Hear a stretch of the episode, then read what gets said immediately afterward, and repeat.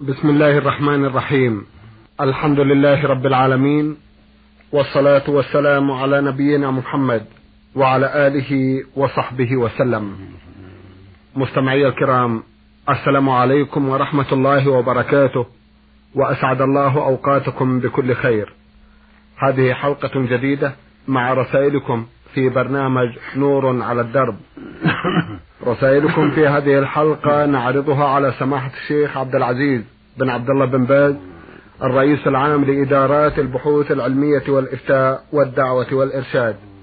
في بداية لقائنا نرحب بسماحة الشيخ ونشكر له تفضله بإجابة السادة المستمعين فأهلا وسهلا بالشيخ عبد العزيز. حياكم الله حياكم الله. أولى رسائل هذه الحلقة رسالة وصلت إلى البرنامج من أحد الإخوة المستمعين يقول زاي عين عين سوداني مقيم في الرياض. أخونا يسأل عن مجموعة من القضايا من بينها هذه القضية يقول سمعت من عالم إسلامي يقول إن الرسول صلى الله عليه وسلم يخطئ هل هذا صحيح؟ وقد سمعت أيضا أن الإمام مالك رحمه الله يقول كل منا راد ومردود إلا صاحب هذا القبر. وهناك مجموعة من القضايا بودي أن أسأل عنها ولا سيما حديث الذباب. إذا وقع الذباب في إناء أحدكم فليغمس لأن في أحد جناحيه داء والآخر دواء. أرجو التكرم بمعالجة هذه القضايا ولا سيما أن هناك أناسا تجرؤوا على تكذيب الحديث الأخير الذي ذكرت لكم معنا. بسم الله الرحمن الرحيم. الحمد لله وصلى الله وسلم على رسول الله وعلى آله وأصحابه ومن اهتدى بهداه. أما بعد فقد أجمع المسلمون قاطبة على أن الأنبياء عليهم الصلاة والسلام ولا سيما خاتمهم محمد صلى الله عليه وسلم معصومون من الخطأ فيما يبلغونه عن الله عز وجل من الأحكام. كما قال عز وجل النجم إذا هوى ما ضل صاحبكم وما غوى وما ينطق عن الهوى. إن هو إلا وحي يوحى. فنبينا محمد عليه الصلاة والسلام معصوم في كل ما يبلغه عن الله من الشرائع. قولا وفعلا. هذا لا نزاع فيه بين أهل العلم. وقد ذهب جمهور أهل العلم أيضا إلى أنه معصوم من المعاصي الكبائر دون الصغائر وقد تقع الصغيرة لكنه لا يقر عليها بل ينبه عليها فيتركها. أما في أمور الدنيا فقد يقع الخطأ ثم ينبه على ذلك. كما وقع له صلى الله عليه وسلم لما مر على جماعة يلقحون قال ما أظنه يضره لو تركتموه. فلما تركوه صار شيصا فأخبروه فقال عليه الصلاة والسلام إنما قلت ظنا وأنتم أعلم بأمر دنياكم. أما ما أخبركم به عن الله فإني لن أكذب على الله. فبين عليه الصلاة والسلام أن أن الناس أعلم بأمور دنياهم كيف يلقحون كيف يغرسون كيف يبذرون كيف يحسدون إلى غير ذلك من أمور دنياهم كيف يعمرون مساكنهم إلى غير ذلك. وهذا الحديث رواه مسلم في الصحيح. أما ما يبلغه عن الله من أمور الدين من العبادات والأحكام هذا حلال وهذا حرام إن الله أمر بكذا أو نهى عن كذا أو أن هذا فيه كذا من النفع وهذا فيه من الضرر كذا هذا كله حق. ولا ينطق عن الهوى عليه الصلاة والسلام بل هو معصوم في ذلك عليه الصلاة والسلام. فقول من قال إنه يخطي بهذا الإطلاق هذا غلط. لا يجوز هذا الإطلاق. نعم. ولا ينبغي أن يقال هذا الإطلاق. أما لو قال إنه قد يقع من الخطأ في أمور الدنيا وينبه على ذلك أو في بعض المسائل معاصي الصغيرة هذا قاله جمهور أهل العلم. ولكنه لا يقر على الخطأ بل ينبه على ذلك فيبين للناس ما قد وقع من الخطأ. كما قد وقع في مسألة اللقاح تلقيح النخل فبين له عليه الصلاة والسلام أنه قاله عن ظنه لا عن وحي من الله. فبين لهم أنه إذا كان ينفعهم فليعملوا به فعلم بذلك أن أمور الدنيا إلى الناس. وأما ما يخبر به عن الله أو يجزم به ويقول فيه كذا وكذا مثل ما أخبر عن أشياء كثيرة عليه الصلاة والسلام. أخبر عن حبة السوداء أنها شفاء من كل داء وأخبر عليه الصلاة والسلام عن العسل وأنه فيه الشفاء كما أخبر الله بذلك في كتابه العظيم. فهذا كله حق. وهكذا ما أمر به من الأحكام من صلاة وصوم وزكاة وصدقات كله حق. وهكذا ما نهى عنه من المعاصي والمخالفات كله حق بإجماع المسلمين. ليس فيه خطأ. بل كله حق. وكله نطق به عن حق عليه الصلاة والسلام. وقول مالك رحمه الله ما منا إلا راد مردود عليه إلا صاحب هذا القبر. هذا كلام صحيح. تلقاه العلماء بالقبول. ومالك رحمه الله من أفضل علماء المسلمين. وهو إمام دار الهجرة في زمانه في القرن الثاني. وكلامه هذا كلام صحيح. تلقاه العلماء بالقبول. كل فرد من أفراد العلماء يرد ويرد عليه. قد يختلف بعض المسائل. أما الرسول صلى الله عليه وسلم فهو, فهو لا يقول الحق عليه الصلاة والسلام فليس مما يرد عليه بل كلامه كله حق فيما يبلغه عن الله وفيما يجزم به ويقول إنه كذا وكذا جازم هذا كله حق. وهكذا حديث الذباب أخبر به جازما. اللهم صل فقال إذا وقع الذباب في شراب أحد في شراب أحد فليغمسه ثم ينزعه. فإن في أحد جناحيه داء وفي الآخر شفاء. هذا حديث صحيح رواه البخاري في صحيحه وله شواهد من حديث أبي سعيد الخدري ومن حديث أنس رضي الله عنه. هو حديث صحيح تلقاه الأمة بالقبول ومن طعن فيه فهو غالط وجاهل ولا يجوز أن يعول عليه. ومن قال إنه من أمور الدنيا وأنا داخل في الحديث أنتم أعلم بأمر الدنيا فقد غلط. لأن الرسول صلى الله عليه وسلم جزم بهذا. ما قال أظن جزم وأمر. هذا تشريع من الرسول صلى الله عليه وسلم. لأن قال إذا وقع الذباب في شراب أحد فليغمسه ثم لينزعه. هذا أمر منه صلى الله عليه وسلم وتشريع. وهو لا يغلط في الشرائع ولا يقول إلا الحق عليه الصلاة والسلام. ومن ومن زعم أن هذا الحديث غلط أو مخالف للواقع فقد غلط هو. وجهل وقال ما لم يحط به علما والرسول أعلم بذلك لأنه لا ينطق عن الهوى عليه الصلاة والسلام. فالمشروع للمؤمن إذا وقع الذباب في شرابه من لبن أو ماء أنه يغمسه ثم يطرحه ثم يشرب شرابه إذا شاء ويأخذ طعامه إذا شاء ليس به بأس. فالداء الذي في أحد جناحيه الذي يتقي به يزيله ما في الجناح الثاني ويبقى الشراب واللبن سليما لا شيء فيه كما قاله المصطفى عليه الصلاة والسلام. اللهم صل وسلم عليه. نعم. القضية الثالثة التي يسأل عنها أخونا زاي عين عين من السودان ومقيم في الرياض هي القضية المكررة تقريبا التي نوقشت في هذا البرنامج أكثر من مرة قضية الأولياء ومن يعتقد أنهم آه، صالحون في بلدهم. لهم طرق يسأل عنها سماحة الشيخ ويرجو التوجيه لو تكرمتم. الأولياء هم المؤمنون. وهم الرسل عليهم الصلاة والسلام وأتباعهم بإحسان هم الأولياء هم أهل التقوى هم أهل الصلاح هم مطيعون لله ولرسوله هؤلاء هم أولياء الله.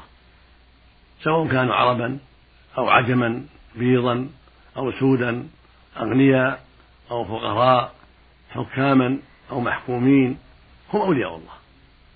قال سبحانه وتعالى في كتابه العظيم في سورة يونس ألا إن أولياء الله لا خوف عليهم ولا هم يحزنون؟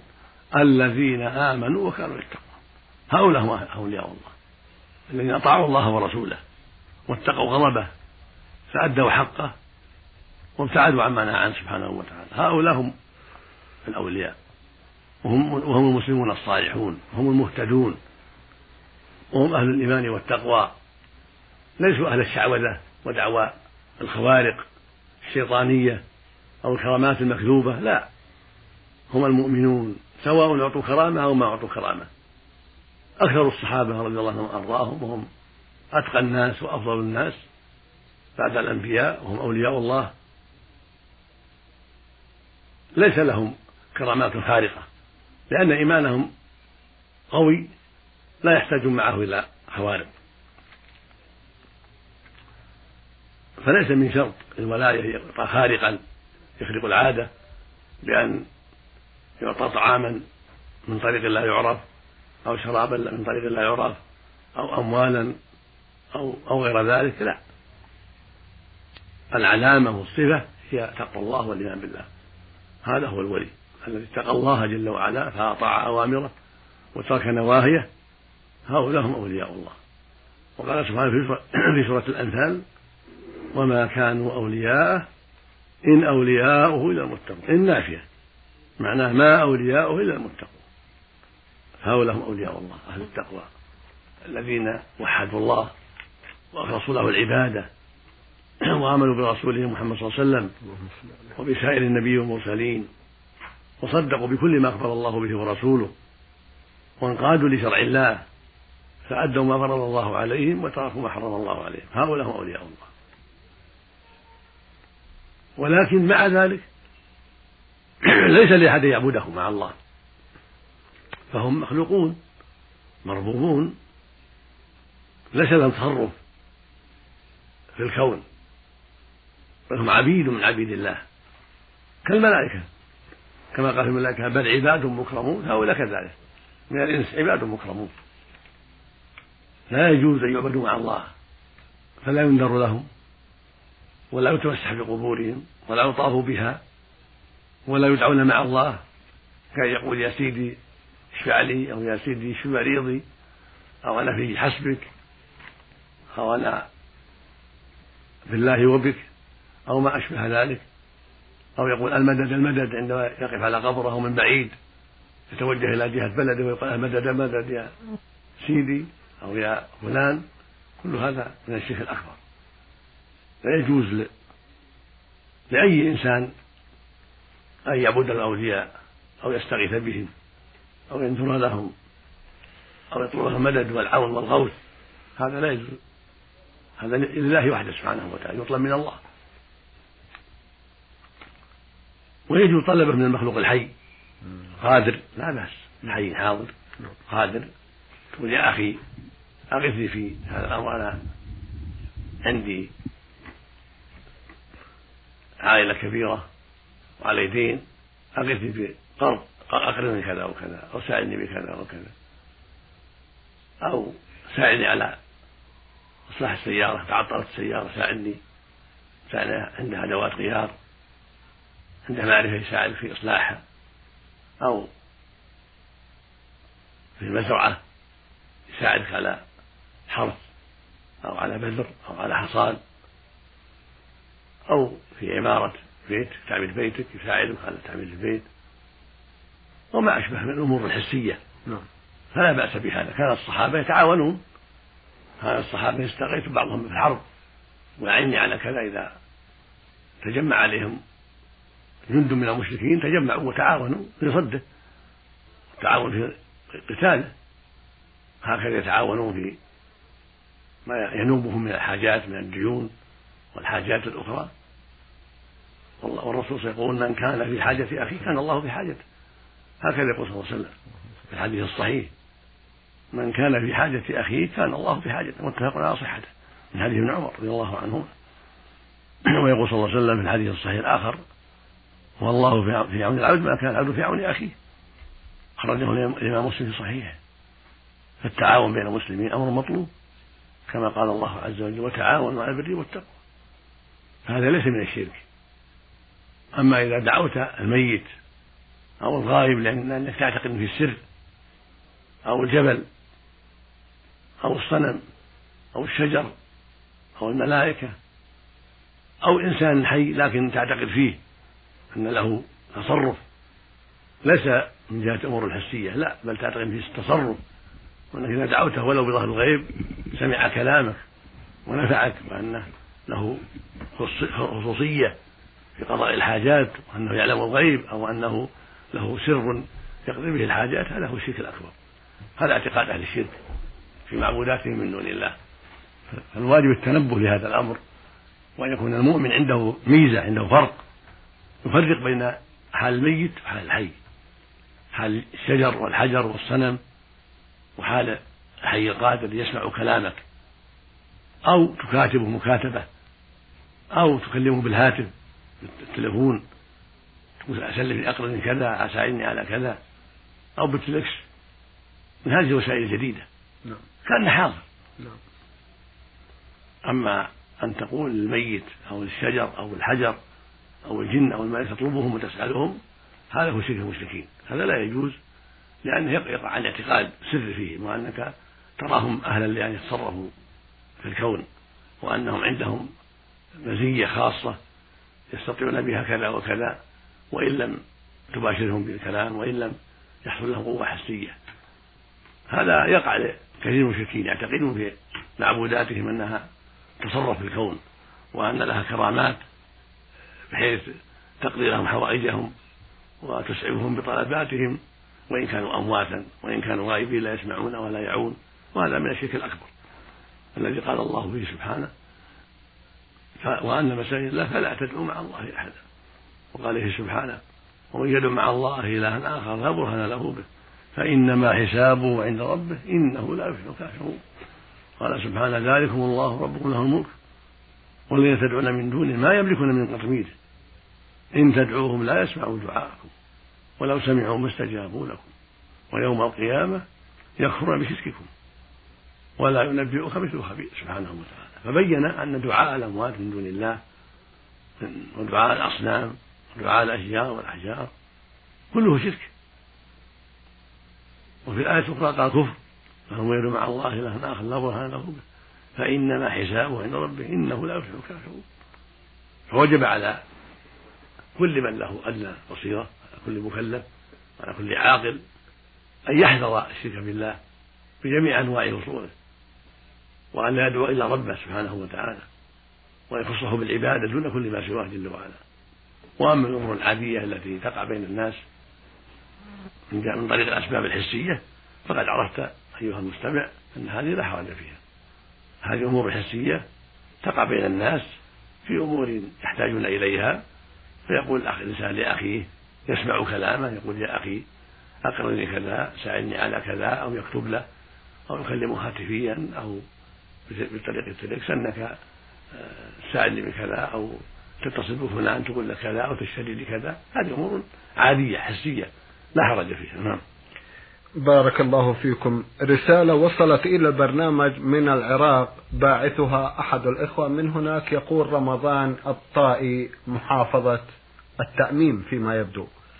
أخونا له مجموعة من الأسئلة نختار منها هذا السؤال. يقول إنني كثيرا ما أحفظ من الآيات من القرآن الكريم ولكنني بعد فترة أنساها. وكذلك عندما أقرأ آية فلا أعلم هل هي صحيحة أم لا ثم أكتشف بعد ذلك أنني كنت مخطئ. دلوني لو تكرمتم. المشروع لك يا أخي أن تجتهد في حفظ ما تيسر من كتاب الله وأن تقرأ على أهل المعرفة من الإخوان الطيبين في المدارس أو في المساجد أو في البيت وتحرص على ذلك. يقول النبي صلى الله عليه وسلم خيركم من تعلم القرآن وعلمه. خير خيار الناس أهل القرآن الذين تعلموه وعلموه الناس وعملوا به ويقول صلى الله عليه وسلم لبعض أصحابه أيحب أحدكم أن يذهب إلى بطحان إلى وادي في المدينة؟ فيأتي بناقتين عظيمتين في غير إثم ولا قطيعة رحم. قالوا يا رسول كلنا يحب ذلك. فقال عليه الصلاة والسلام لأن يغدو أحدكم إلى المسجد. فيتعلم آيتين من كتاب الله خير من له من خير له من ناقتين عظيمتين وثلاث خير من ثلاث وأربع خير من أربع وأمثالهن من الإبل. هذا يبين لنا فضل قراءة القرآن تعلم القرآن.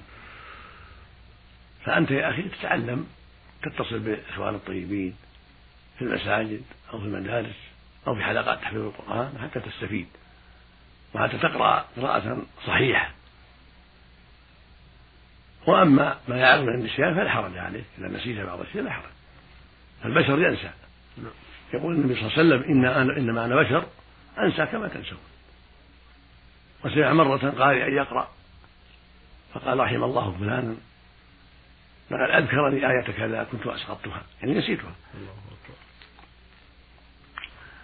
المقصود أن الإنسان قد ينسى بعض الآيات والأفضل يقول نسيت لأن جاء في بعض الأحاديث أنه عليه الصلاة والسلام قال لا يقول أن أحد نسيت آية كذا نسيت آية بل هو نسي يعني أنساه الشيطان. فلا يضرك يا أخي. أما حديث من حفظ القرآن ثم نسي لقي الله أجرا فهو حديث ضعيف عند أهل العلم. لا يثبت عن النبي صلى الله عليه وسلم. والنسيان ليس في اختيار الإنسان وليس في طوقه قد ينسى.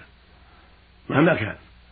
المقصود أن المشروع لك أن تجتهد وتحرص على الحفظ وتستعين بالله ثم بمن يتيسر من الإخوان في حفظ ما تيسر من كتاب الله ثم تدرس ذلك وتعتني به وأبشر بالخير. جزاكم الله خيرا. أخونا الطالب علي قاسم جبار غزوابي بمدرسة الجربة الابتدائية يقول أرشدوني على طريقة أحفظ بها كتاب الله تعالى. نوصيك بالعناية بالحفظ والإقبال على ذلك واختيار الأوقات المناسبة للتحفظ كآخر الليل أو بعد صلاة الفجر أو في أثناء الليل في أوقات التي تكون فيها مرتاح النفس حتى تستطيع الحفظ. ونوصيك أيضا باختيار الزميل الطيب الذي يساعدك. الزميل الطيب يعينك على الحفظ والمذاكرة. مع سؤال الله التوفيق والإعانة تسأل ربك تضرع إليه أن يعينك وأن يوفقك وأن يعينك من أسباب قطع الطريق. ومن استعان بالله صادقا أعانه الله ويسر أمره. نعم. جزاكم الله خيرا. أخينا يسأل أيضا عن مشروعية علم التجويد والقواعد التي تضمنها هذا العلم ومن بينها أن الغنة تمد بمقدار حركة الإصبع. التجويد وتلقى. أصحاب النبي صلى الله عليه وسلم القراء تلقوه عن من فوقهم وتلقوه من فوقهم عن أصحاب النبي صلى الله عليه وسلم. وأصحاب النبي صلى الله عليه وسلم تلقوه عن نبيهم عليه الصلاة والسلام. فهي قراءة متوارثة عن أصحاب النبي صلى الله عليه وسلم ومن بعدهم حتى وصلت إلينا. فالمشروع المؤمن أن يقرأ كما تلقى عن مشايخ مشايخ القراءة لأن في هذا تحسينا للقراءة وتجويدا لألفاظ القرآن حتى يؤديها كما نزلت. وما فيه من غنة أو إظهار أو إخفاء كل هذا من التحسينات ليس من الواجبات بل هو من تحسين الألفاظ والعناية بالتلاوة على خير وجه. وقد شجع النبي صلى الله عليه وسلم الناس على إحسان في القراءة. فقال صلى الله عليه وسلم ليس منا من لم يتغنى بالقرآن يجهر به يعني يحسن صوته جاهرا به. وثبت عنه عليه الصلاة والسلام عليه الصلاة والسلام قال زينوا القرآن بأصواتكم. يعني حسنوا أصواتكم به. حتى يسترده المستمع حتى يرتاح له المستمع حتى يستفيد منه المستمع. فالتجويد من الأشياء المشروعة لتحسين القراءة ولتأثيرها في القلوب وللتلذذ بها. ومن ذلك ما يتعلق بالغنى ويتعلق بالوجود ويتعلق بالتفخيم والتقطيع إلى غير ذلك. نعم. بارك الله فيكم. رسالة وصلت إلى البرنامج من اليمن بتوقيع إحدى الأخوات تقول ميم عين عين. أختنا تقول إننا طالبات ندرس في مدرسة بنات وفي حصة القرآن الكريم يأمرنا الأستاذ بقراءة القرآن ونكون في حالة العذر ونستحي أن نخبر الأستاذ فنقرأ مرغمات. هل يجوز لنا هذا؟ وإذا كان لا يجوز فكيف نعمل في أيام الامتحانات إذا صادفتنا ونحن في أيامنا؟ جزاكم الله خيرا. اختلف العلماء رحمة الله عليهم في قراءة الحائض والنفساء للقرآن الكريم. فذهب بعض أهل العلم إلى تحريم ذلك وألحقوها وألحقوهما بالجنب. وقالوا ثبت عنه صلى الله عليه وسلم الجنوب لا يقرأ لأن الجناب حدث أكبر والحيض مثل ذلك والنساء والنفاس والنفاس مثل ذلك. فقالوا لا تقرأ الحائض ولا تقرأ النفساء حتى تطهرا. واحتجوا أيضا بحديث رواه الترمذي عن ابن عمر أن النبي صلى الله عليه وسلم قال لا تقرأ الحائض ولا الجنوب شيئا من القرآن. وذهب آخر من العلم إلى أنه يجوز للحائض أن تقرأ والنفساء كذلك عن ظهر قلب لأن مدتهما تطول. النفساء تأخذ أيام كثيرة والحائض كذلك تأخذ أيام وإن كانت النفساء أكثر منها. فلا يصح أن يقاس على الجنوب الجنوب مدته قصيرة. إذا فرغ من حاجته في إمكانه يغتسل ويقرأ. أما الحائض ليس في إمكانها ذلك حتى ينقطع الدم وهكذا النفساء. فهما في حاجة إلى القراءة. قالوا والحديث اللي فيه لا يقرأ لا تقرأ الحائض ولا الجنس من القرآن حديث ضعيف وعافاه أهل العلم. لكونه من رواية إسماعيل بن عياش عن الحجازيين وروايته عنه ضعيفة. وهذا القول هو الصواب. أنه يجوز للحائض القراءة. هكذا النفساء لما تقدم لأن مدتهما تطول ولأن القياس على الجنوب لا يصح ولأن الحديث الذي فيه الذي فيه النهي عن القراءة ضعيف. فعلى هذا لا بأس أن تقرأ الطالبة القرآن وهكذا المدرسة في الامتحان وفي غير الامتحان عن ظهر قلب لا من المصحف بل عن ظهر قلب. أما إذا احتيج إلى المصحف فيكون من وراء حائل تلبس قفازين تلمسه من دون القفازين أو من وراء ثيابها الأخرى الصفيقة وتفتش عند الحاجة في المصحف تنظر الآية أو يحفظ عليها بعض زميلاتها حتى تقرأ. إذا كانت لا تستطيع القراءة عن ظهر قلب. فالحاصل أنه لا بأس أن تقرأ عن ظهر قلب على الصحيح. وهكذا من المصحف من وراء حائل كالقفازين في اليدين أو ثوب يجعل على اليدين تلبس به عند الحاجة أو تحفظ عليها تمسك لها أختها الطاهرة حتى تطالع المصحف وهو في يد أختها الطاهرة. كل هذا لا حرج فيه إن شاء الله على الصحيح من أقوال أهل العلم. جزاكم الله خيرا. أختنا تقول كان لي أخ يشتغل سائق في أرض زراعية وحدث مرة أن اصطدم برجل كبير في السن فمات الرجل. سلم أخي نفسه للشرطة معترفا أنه اصطدم بالرجل لكن بدون قصد فخرج أخي بكفالة ولم يمض عام واحد حتى قتل أخي بيد طفل في العاشرة. فسامحه أبي وسامحت أمي وكلنا سامحنا الطفل وأهله. أمي صامت شهرين متتابعين حتى تكفر عن أخي بعض ذنوبه. ما حكم صيامها؟ وهل علينا في جانب أخي من شيء؟ أرجو التكرم بإفادتنا. قد أحسنتم في التسامح والعفو وأحسنت الوالدة في الصوم عن ابنها لأن عليه كفارة وهي عتق رقبة مؤمنة فإن لم يستطع صام شهرين متتابعين. وقد أحسنت الوالدة في صيام الشهرين لأن تحصيل الرقبة قد يتعسر في بعض الأحيان. ويعجز عنه القاتل وهو لا يوجد إلا قليل يوجد في بعض دول أفريقيا ولكنه قليل.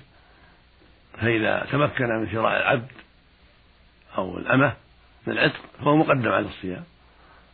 وإذا لم يتمكن صام شهرين متتابعين.